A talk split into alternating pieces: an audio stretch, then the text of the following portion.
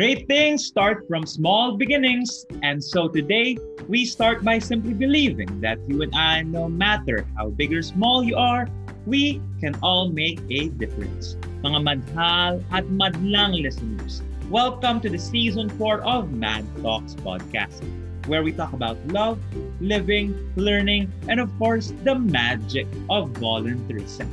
This is your Mad Talks presents M&M Meets I'm your podcaster, Myros, your youth advocate next door, and I'm with my co-podcaster, Kuya Mako, ang jolly bro ng mga volunteer because everyone can do good and make a difference no matter how big or small. Mad is for you and for all. Again, this is your Mad Talks podcast para sa mas makabuluhang pakikinig na may kasamang kulit at kilig. Myrus, Mad ka na ba? Mad na! Yeah. Ayan! Finally, nakailang takes tayo kanina. Tawang-tawa. First time. Third take. Third take introduction. Ayan. Welcome sa ating mga mahal at sa mga madlang listeners na nakinig sa atin for the fourth episode. Fourth na ba? Yes, maligayang Martes sa ating mga madlang listeners. Martes na naman. Kaya, it's time for M&M Meets again. Ayan. Kamusta ka naman, um, Kuya Mako? Well, it has been a tough week actually. Kasi 'di ba, sabi ko sa last episode, medyo masama yung pakiramdam ko. So, hindi na nakakapraning ngayon magkasakit. So, kailangan, 'di ba? So ang ginawa ko nagpa-COVID test talaga ako. At Myrus, nabalitaan mo na ang Red Cross nagpapa-saliva test na. I mean for COVID.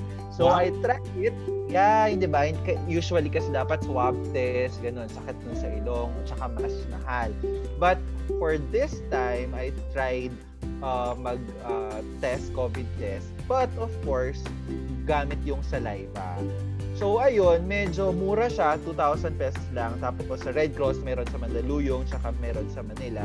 And sobrang bilis, mga nasa 4 hours lang may result na. And good news, negative ako. Yay! Yes! Yes, Please salamat. Ayan. Nakakatuwa na marami ng alternatives sa iba't ibang test for COVID-19. No? Tama, tama. At alam mo, Myro, sobrang nakaka-praning talaga nung nagkasakit ako. So, it's a lesson learned that we should really take care of our health. Kasi yung paglalabas-labas kapag sobrang important lang talaga. Yun talaga yung lesson learned ko the past few weeks few week na, I mean last week, na parang, kasi ako usually lumalabas talaga ako dahil nga hindi ko kayang uh, magkulong sa bahay. So, natutunan ko talaga na shucks, dapat hindi na ako kapag eh, super, super, duper importante lang talaga. Katulad ng pag-samgyup natin next week. importante yun. yeah, okay. Ikaw, Ayun. kamusta ka? Ako on my end, uh, maraming ginagawa ngayong Martes dahil finals week namin ngayon dito sa school. Um, election season rin sa Lasal ngayon. Nakakatuwa naman. Um, real, uh, yeah, trying to stay relaxed, optimistic despite sa despite the very um, hectic week to say the least. But yeah, masaya pa rin. Masaya at maligaya. Lalo na uh, ang mga mahal natin ay nakikinig sa atin ngayon. Yeah, ma, saya at ma, tigaya naman ang ating mga ma mahal na nakikinig. At 'di ba malapit na yung ano term break ninyo. So so so so sobrang sobrang sabi ka sobrang sobrang excited ka na ba sa break nyo? Yes, pero two weeks lang yung break kasi sa Lasal Trisem. So at usually sa ah. term break ngayon um org uh, org work hindi lang sa external but more on sa mga university-wide organizations. But yeah, masaya pa rin. Um, syempre, kailangan ng maraming pahinga. M pa rin. Ayun! So, I think uh, we're all good. And, um, yeah, this is, actually, let's just introduce ourselves pa rin sa mga bagong nakikinig sa atin. So ako po si Mark Conrad Rabanso or mas kilala bilang Kuya Mako ng I Am Making a Difference. Ayan, at ako si Myros The Youth Advocate. You are free to follow me on social media. Pwede rin hindi. um, yeah, uh, I dedicate most of my work sa ASEAN Youth Advocates Network. Ayan. So, again, um, to tell us more about our podcast and what we're doing, of course, all new episodes, all inclusive, featuring your not not only your madmates but more expanding and connecting to other passionate personalities from our partner volunteer organizations. Ladies and gentlemen, this is Mad Talks podcast for all this season 4. Ayan, ang daming 4. Kaya humanda na sama. Gandang usapan tungkol sa ma sayang buhay na siguradong ma pupulutan ng aral at inspirasyong mga mahal. Ayan. Okay. I hope everyone is excited, lalo na Season 4, Episode 4, for all. Yeah, maraming for ngayong araw. Nakakainis yung pilit na pilit yung 4. okay. So, so, ano ba yung uh, topic natin for this episode, Ninos? Actually, napaka-exciting since we've been talking about um, our why. We started with our why. We talked about our small beginnings. And now we're in this new topic again na for sure, alam ko agad, di pa tayo nagsisimula, pero alam ko, mabibitin na naman tayo sa oras. Because our topic for this week is, what are my challenges in putting up an advocacy? So, for today's episode, we'll be talking about your challenges, my challenges, which I am sure na makaka-relate yung mga listeners natin. And may experience din ng mga listeners na magiging interested to advocate. Actually, 'di ba? Um, it's also nice to really talk about our challenges. Actually, tinawag nating challenges kasi for for me hindi talaga siya problems. Eh. Hindi siya parang uh, let's look at it in a positive way. Para kasi lahat ng mga pinagdadaanan natin, it helps us to be better. So it's really a challenge for us, not really uh, an obstacle or not really a problem. It's a challenge, a beautiful challenge. Yes, tama. So siguro pwede tayong magsimula sa iyo, Kuya Mako. So, Oo nga pala. so, yun, what were your challenges putting in, in putting up an advocacy um, use? Of course, okay. before man, Well, Myro, siguro, um, aside, kasi usual naman yung mga challenges na walang budget, kasi nagsa-start pa lang tayo sa pag, ano, ng pag-build up ng organization. Usual na yun eh, yung, yung wala kang pera, wala kang network sa paggawa, wala kang skills, and wala kang masyadong um, what do you call this, background on how to put up an advocacy. And that's usual and that's normal to have such challenge. But for me, I think the biggest challenge na kina na hinarap ko when I was starting MAD was actually the dilemma of who to prioritize. Kasi um, I don't know if nakwento ko na to or siguro na narinig na to ng mga ibang, uh, of course, yung mga madmates yung kwento ko, na when we were starting sa MAD, siguro mga 2000 10 ata yun. Wow, that was 10 years ago. Grabe, ang tanda ko na. Bali, ano, nung nagsisimula pa lang kami, hindi ko alam kung bakit Milos, but um, it not it didn't happen just once eh, or twice or thrice. Actually, pang-apat siya nangyari. Na kapag nagmamad ako, kapag nung sinisimula pa lang namin yung mad, actually, I remember the first time was um, when we were in North Cotabato. That's, that's actually the third area na ginawa namin yung camp. And alam mo yung sobrang masaya ka, sobrang uh, high ka sa pagvo-volunteer kasama yung mga bata, tinatanong namin yung mga bata ng mad ka na ba? Tapos bigla na lang tatawag yung sister ko yung yung uh, yung Eve I mean not Eve her sister ko.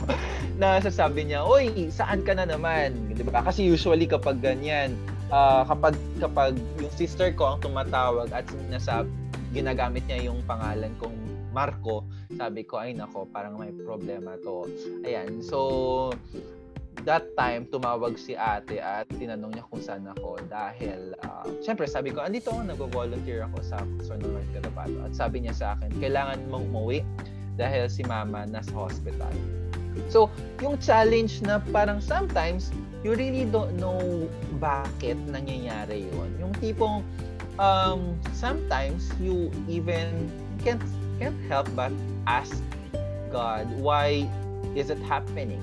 Na yung tipong nagvo-volunteer ka, gumagawa ka ng mga bagay para sa ibang tao, pero china-challenge ka ni Lord at pinuput yung mga mahal mo sa buhay, yung yung pamilya mo, also in a very challenging situation. And hindi lang yung nangyari once ha. And yung second time naman nangyari yun, Myros. The same, the same story. As in, nasa, nasa uh, Davao ako that time actually. Tapos, sobrang uh, enjoy kami nag-volunteer. Tapos tumawag si si ate ulit at sinabi niya na uh, kailangan kong umuwi dahil tumaas na yung sugar ni mama at na kailangan dalhin sa hospital. So, alam mo yung na dilemma na bakit nangyayari to? Bakit uh, ako? Bakit ayaw mo ba, Lord? Bakit ayaw mo ba akong tumulong sa ibang tao? Ayaw mo ba akong gumawa ng pagbabago? At bakit si Mama? And most of all, bakit ngayon? Kung kailan ako may mad cam? So, ito yung mga challenges na personal kong uh, nilalaban. Tinatanong ko yung sarili ko, bakit la, bakit ganito? Anong nangyayari? Ayaw mo bang gumawa ako ng pagbabago? At ayaw mo ba akong mag-volunteer? And it's a challenge for me because not until everything happened, not until I realized kung bakit kailangan yung mangyari. And it's because of those experiences, I realized that um, what I really want to do with my life. That kahit na anong mangyari, kahit na sobrang bigat ng challenges na to, gagawin at gagawin ko yun. Dahil mahal ko yung ginagawa ko at dahil mahal ko yung ginagawa ko, um, gagawin ko siya no matter what. So what I usually do, just to share, I finish um, the things that I needed to do sa MadCamp. And the first, the first flight, the next day, yun yung kinukuha ko papauwi sa, sa Sambuanga and to attend the needs of my mom. So, yun yung mga challenges na when I look back, na parang sinasabi ko sa sarili ko, wow, etong mga challenges na to, sobrang bigat, pero it just became, uh, it just made me even stronger, bolder, and realize things that I really want to do it. And it didn't happen, yun nga, sabi ko, it actually happened four times. Yung third time naman, uh, na, na slide si mama sa, sa, sa CR, so kailangan namin siyang dalhin sa hospital. And And even to the last time, Myros, ganun rin yung nangyari. Sobrang memorable siya. Kasi, yung last time, uh, we were applying for tayo already. And that was the, parang the, the validation period. Parang pupuntahan ka ng tayo, yung 10 Accomplished Youth Organizations uh, Foundation na award-giving body. Uh, i-validate nila yung project mo. And we were in the peak of preparations for the validation. And um, hindi ko rin alam, sobrang, di man sa timing, but nagkakataon, nagkataon that uh, that time rin, tinawagan rin ako ni ate and sinabi niya, kailangan kong umuwi ka agad dahil um, dadalhin si mama sa hospital. And at that time, I was rushing already. Uh, actually, hindi na ako dumiretso sa bahay. Hindi na ako dumaan sa bahay, dumiretso na ako sa hospital kasi dinala na si mama sa hospital. And on on her last ano, on her uh, last time na nakausap ko siya, yun pa rin yung sinabi niya sa akin na um, gawin mo kung ano yung gusto mo gawin mo kung ano yung sa tingin mo dapat. And um, nung time na yon when I reached the hospital, ayun, I saw my mom on her dead bed, dead uh, bed already. And um, ayun, uh, nakakaano lang na parang on, on up to her last time, he still gave me a big realization. He still, she still left me that idea of really pursuing what I love because definitely she loves to see me what I do uh, love the most. So parang ayun, I think yun yung challenge for me personally. Yung tipong kailangan mong i-manage yung pagiging volunteer mo and at the same time pagiging anak mo, pagiging kapatid mo sa sa sa mga siblings mo and pagiging ikaw mismo kasi kailangan mo i-manage yung emosyon mo and yung priorities mo. So yun, but na-overcome ko yun and sabi ko nga kanina, it just made me even stronger and made me realize what I really want to do with my life. Ha. Grabe. Hinga, hinga ng malalim. Ayan, no? nakakatuwa. I mean, I've heard that story over and over again, but it never fails to amaze me looking at what Mad is now. Whenever I would meet a madmate, sila Kuya Oyam, sila Kuya Christian, lahat talagang sobrang accommodating. Like, yun, um, pamilya talaga. And uh, nakakatuwa on what Mad has done to its members and to its beneficiaries. So on my end, um, nasabi mo na nga, manage and I'll divide it into two, internal and external. So number one, wow. internal. And magsisimula sa sarili ko. Um, na-mention okay. ko last episode na ayun, na one thing that I hate about myself is that I'm impatient because I'm very goal-oriented. I want it immediately. I want it at at an instant. So, because I was very you know, yun nga, nasabi mo nga, Kuya Mako, na talagang kailangan natin ng ano, kailangan ng funding, um, and of course me, I'm someone that is motivated by challenges, by obstacles. Kasi sanay akong underdog. If na pakinggan nyo yung, nangi, mga nasabi ko sa last episodes, I've been telling na, ayun nga, I didn't have the credible background. So, of course, I would always hear um, noises, um, demons in my head, tulad ng, hindi ka naman ano eh, hindi ka naman wala ka namang background. What mm-hmm. makes you be a founder? Ganon. So, when I started Youth Advocates for the Philippines, there was a lot of adversity. And ang raming nan maliit, um, na yun nga, minalit ako. And that was something na, and that was actually perfect for the creation of Youth Advocates for the Philippines because that was what we were fighting for. That we were worth to be developed, that everyone were worth it to be trained as leaders, to be advocates. Because at that time, natatandaan ko, I was given um, the opportunity to give talks. And ta- gugulat ako because no one would know what the word advocate was. And sobrang natitrigger ako because it's one of my favorite words. It's in the Bible, it's in it's something that I believe I can explain myself in one word. I explain myself as an advocate. So, ang rami talaga. It was it it was my mental state, of course. Then, of course, number two is yung challenge itself na what we're presenting of is yun nga, we're focusing on the youth from ages 13 to 21. And for sa mga lahat ng madlang listeners natin, for you guys to um, get the situation. Of course, if you were to see those ages are typically those ages that are in school. So doon na yung, doon na pag yun na yung pagpasok ng ng academics, ng pag-aaral mo whether regardless if high school or college together with um the organization. So of course there would be some that are going to be motivated through an event. Hala may event na maganda, punta ako dito. Pero kapag um internal work, talagang you would expect some volunteers na some member advocates na hindi mag-show up. And that was something na really did not coordinate well with me, especially as someone that is impatient. Lalo na we were joining, we were partnering with big organizations for respective events. We wanted to do something big immediately. And yun nga, I, that's something that I regret because um, if I had the chance to revisit the past, I would start small and build a foundation because so I've battled with my founding members as well. Kasi yun nga, I was, na, I would be mad at times na, yun nga, na, there would be some days where I had to do everything. And just to maintain the goal. And yeah, um, ma- now, manage on external level, nung nangyari yung COVID, I believe doon nag-spark and doon naging malaki yung organization, yung Youth Advocates for the Philippines. Because doon na nag, um, in a span of a month, from 5,000, 10,000 likes, naging 150,000.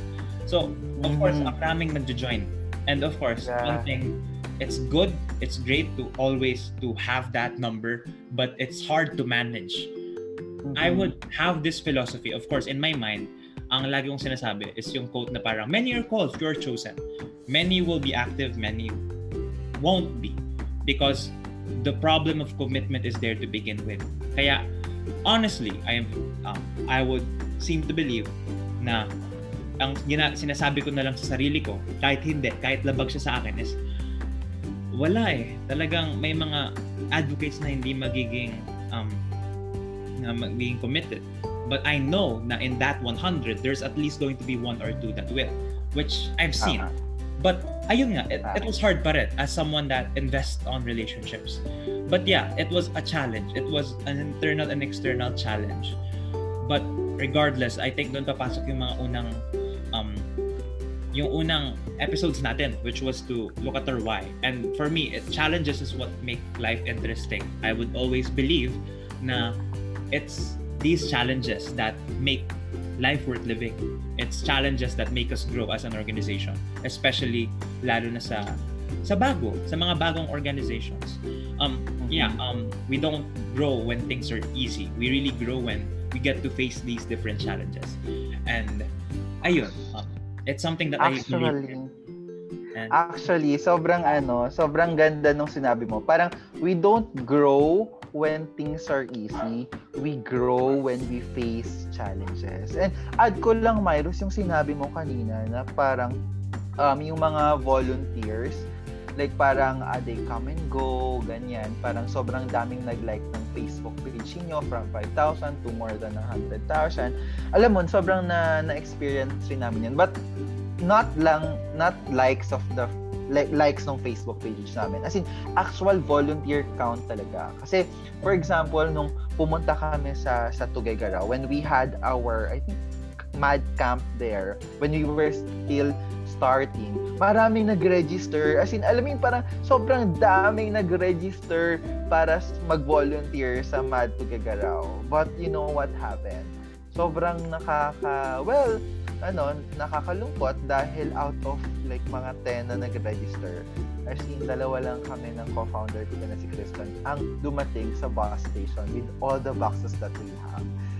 At grabe nun, kasi that time, ano, sobrang hirap pa kami financially. So, wala rin kaming masyadong budget for for the transpo and and we we we checked our ano uh, parang ang pera namin that time sobrang papuntang Tuguegarao lang talaga I mean, La Union pala yun. So, sobrang nakakaano na kahit anong mangyari, sabi ko nga, you, we really need to face it because if we will be facing that challenge and we will be able to realize how strong we are.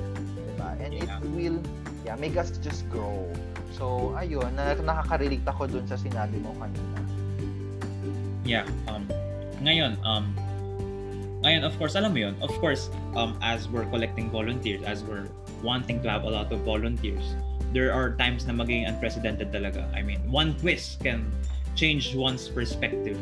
Yung the first day magiging super motivated ka the next day dahil siguro may nangyari sa iyo na hindi natin malalaman mawawala yung motivation mo na yun. Especially with the stigma now na parang nag-volunteer ka lang naman. Wala ka namang kita dyan eh. Mo?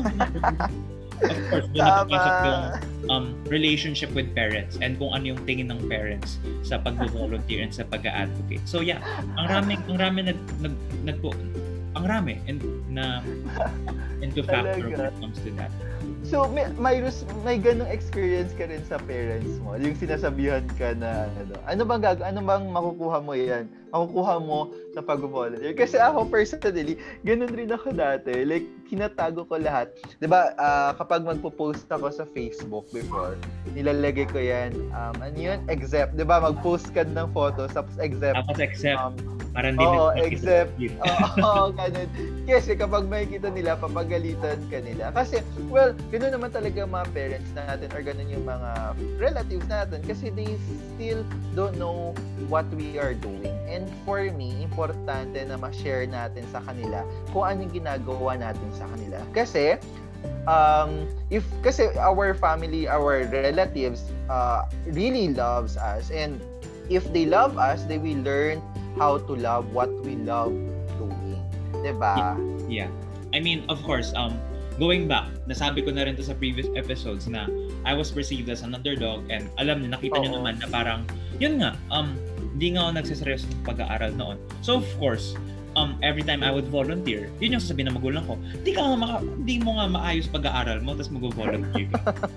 That's, eh, diba? Parang yun agad kasi yung ano, tingin sa'yo. And that was something that I had to face through. Even my parents. Kaya nga, ang biggest hinanakit ko is yung tipong bakit ngayon kapag successful na, bakit ngayon kapag may nakikita na kayong um, kakaiba result, doon lang kayo magpapakita ng um, pagiging proud. And that's something na I've discussed over with my parents because yun nga, every time I would have a talk, every time I would have an event, of course, my things here and there na, na siguro nadadala ng emosyon.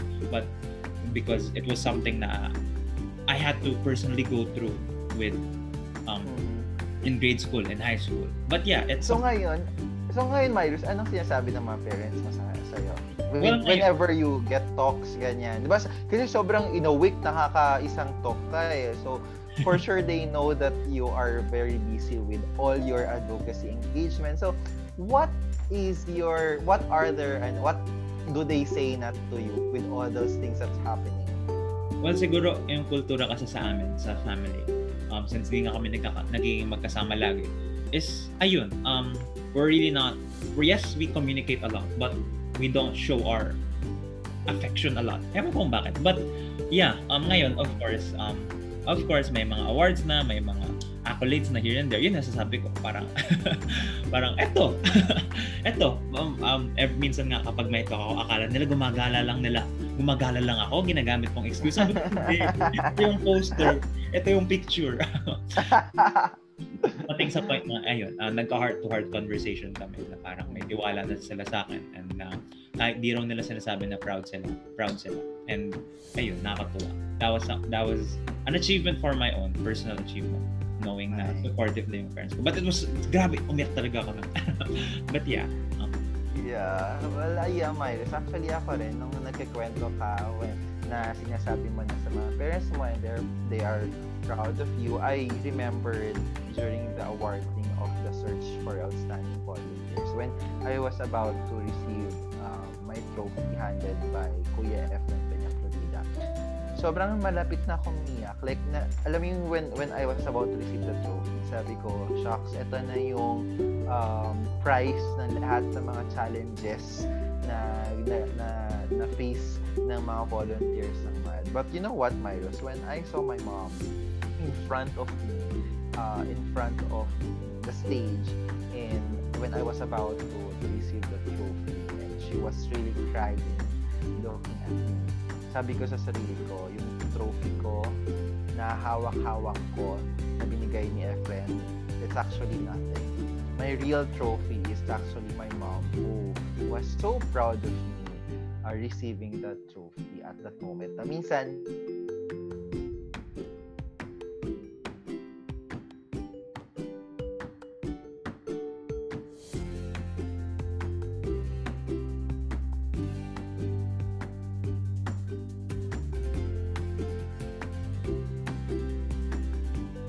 overcoming them is what makes life meaningful.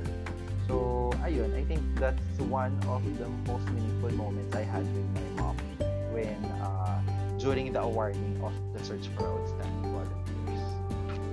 Ayun, ano, share ko lang. wow. But yeah, nakakatuwa nga. Lalo na yung biggest support system mo, dapat yung core support system mo is family. And yeah, nakakatuwa kapag, yun nga, yung nagsabi sila na I'm proud of you. Kahit hindi pa siya yung, alam mo yun, yung parang nahihiya pa sila na, ay, proud of you. So parang, eh, parang gano'n. May, may, may, but yeah, um, really heartfelt. Lalo na at times na you feel na you're doing no good. A simple um, compliment is something really ano, it, it redirects you to your why. And I think dito na papasok yung ang saya. Of course, it's on us to be optimistic persons. We know na everyone is challenge. Everyone has challenges. But for me, I would put it into account na parang in every challenge, alam kong there is a new opportunity. Um, I constantly strive challenge. And as a religious person, doon napapasok yung um, saying ko na parang, thank you Lord for this new challenge. Thank you for giving me an opportunity to grow. And yeah, it's something na I embrace on manage now, of course, as like what I mentioned earlier, na iko-quantify ko na lang um, managing time, managing stress, managing relationships, managing the difference between um, yung balancing time and relationships, ganun. So yun, um, yeah, it's something really uh, inspiring. So yun, yeah. um, do you have any last messages, Kuya Mako? uh, ako mayroon na ano, in summary lang, diba? Kasi parang na, na, na, napansin mo na parang, diba sometimes like tayo mga founders, ano naman, parang they always look up to us and parang they feel na we are superheroes. Hello, sana may internet kasi nagsabi na your internet connection is unstable. Naririnig ko pa ba ako? Meron, meron, meron. Shout out Zoom. oh, ayan, okay. okay, sana hindi bumitaw yung internet ko. But yes, yun nga sabi ko kanina, yung mga volunteers kasi since we are founders, they look up to us and they feel that we are superheroes. And 'di ba usually yung mga kwento ng mga superheroes, yung mga challenges nila actually are their family relatives also. I mean, sobrang personal. It's either um, yung um, lovers nila or yung families nila, yung mga challenges nila. And katulad rin nung sa akin at katulad rin yung kwento mo, 'di ba? So I think yung mga challenges natin, it's something very personal and yung yung sinasabi nating challenges na budget, network, skills, and everything that you need to put up an advocacy, those are just superficials. But the deeper challenge that we always face is actually our relationships with the people we also love. And I think that's the the the, the deepest challenge na kina-conquer natin or ino-overcome natin every day is for us to maintain that relationship we have to the people we we love because we love them and we also love what we do.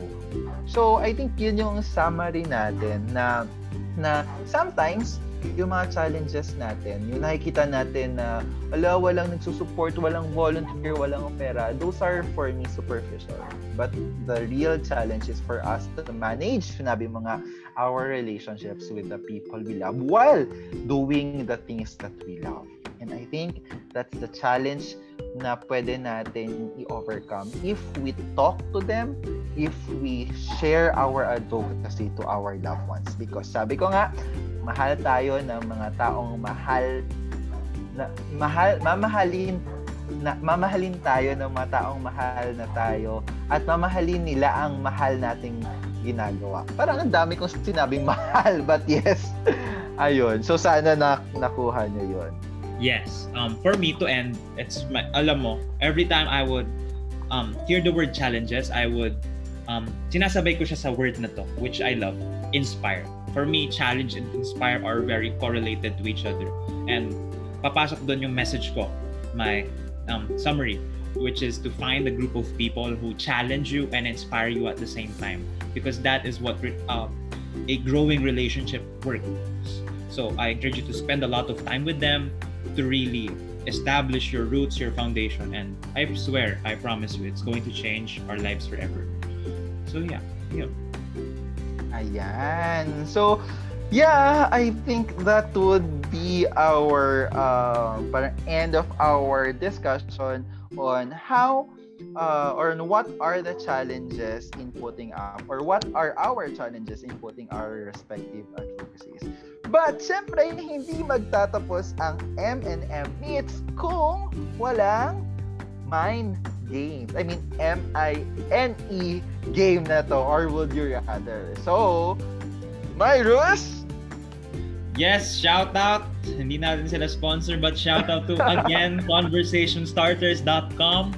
So, are we if you know the game Would You Rather, it's basically mine. So, we have our generator here. Uh, and yeah, that's basically how it goes. Sumagot kayo, kasama kami. and now let's go with our first question. Okay. First random question. Mine, be able to read really fast or mine, be able to run really fast? Ako ano, mind be able to read really fast kasi tamad ako magbasa. Ikaw? Ako rin, ako rin. Read really fast. Pag run, yeah. may chance kapag ma-injure. So, yeah. Tama. At saka ano... Talino ka pa. O, oh, diba? Di pwede lumabas, di pwede mag-run. Ayaw, di pwede mag-run. Okay, next question. Next, mine have three feet. Mine have three arms. Oh my God, ako mine have three arms. Ikaw? Ako, mine have three feet. Bakit? Wala. Um, wala. Favorite ko yung chicken feet. Di ba tatlo Tapos 'di ba, mas ma- mas mahal talaga magpa-opera ng paa. And yun, as someone oh, naglalaro ng basketball, edi yun, 3 feet. 3 arms kasi pwede kang humawak ng cellphone. Yung isa, yung isa naman laptop yung isa o pwede ka pang magsulat. Actually, kapag anyway. vlogger ka, no? Kapag vlogger ka, 3 arms. Oh, okay, next. Next, mine, be really good looking but dumb or be really smart but ugly. Ay nako, mine, be really smart but ugly. Isip, kasi kapag smart ka, pwede kang kumita ng pera, magpaano ka na lang, magpabelo. Oy, diba? good, good looking rin naman, pwede kang magkapera. Basta huwag kang magsasalita. Naka-smile ka lang. okay, last two questions. Next, mine. Always be late. Ah, 10 minutes late for everything. Or always be 20 minutes early for everything. Ako early. Early talaga ako as a person. Sige. Pipiliin. Talaga. Well, ako late ako always eh. So, di na lang ako sa early para ano, maging early na ako. And Although, last takot question. Takot ako kapag early kasi. Ano? Takot ako kapag early kasi kapag ikaw lang mag-isa, kapag wala kang kakilala, tapos ikaw mauna. Yun. anyway. Uy, ganda kaya nun. Kasi you will be able to do ano, networking pa. Tapos makapag-prepare ka pa sa mga kung anong kailangan mo. Ay, basta early. Oh yeah. Basta ayoko lang talaga ng feeling. Anyways, for our last mind, drop your phone in a toilet that you soiled or drop your phone in a public garbage can? Public gar mine ano, public garbage can. Garbage can kasi kapag kapag sa toilet wala basa. Oo, tsaka masisira na. Oh, 'di ba? Yeah. Matalino tayo doon. Ayan. Yeah, that's so, it. Thank you so much conversationstarters.com Sadly, no? Um, again, nandito na naman tayo sa oras. Thank you so much sa lahat ng nakikinig. Thank you so much mga mahal for joining us today. I hope na enjoy nyo ang episode na ito as much as we did. And that's it for this episode. I hope you all learned something new about how or what are our challenges in putting up uh, an advocacy. Abangan muli sa aming mga susunod na episode tuwing Martes. Yes, make sure to check us out and like us, um, Kuya Mako. You can search him on Facebook, Mako Ravanzo. You can you are, you are free to search me, my respondent. I all I also have a Facebook blog called The Youth Advocate. You're free to check out um, I Am Mad, the Youth Advocates Network, Youth Advocates for the Philippines. You're all welcome to visit those pages. But of course, for our podcast to stay updated sa ating mga episodes, follow us at facebook.com slash madtalkspodcast where we share and promote our episodes. Continue supporting your Mad Talks podcast directly at anchor.fm slash IMMad. You can also listen to our episodes on Spotify and other major podcasting apps. Just type Mad Talks Podcast on the app search bar, click follow, and start your mad audio habit. That's it for this episode of Your Mad Talks podcast presents Eminem Meets. This has been your podcaster, Myrus, your youth advocate next door. And this has been Kuya Mako, ang jolly bro ng mga volunteer. And because everyone can do good and make a difference, no matter how big or small, MAD is for you and for all. Again, this is your Mad Talks podcast para sa mas makakabuluhang pakinig na may kasamang kulit at kilig. Mad ka na ba? Mad, Mad na! na! Yes! Bye! Have a everyone. great day, everyone. See you next week. Bye! See you, see you!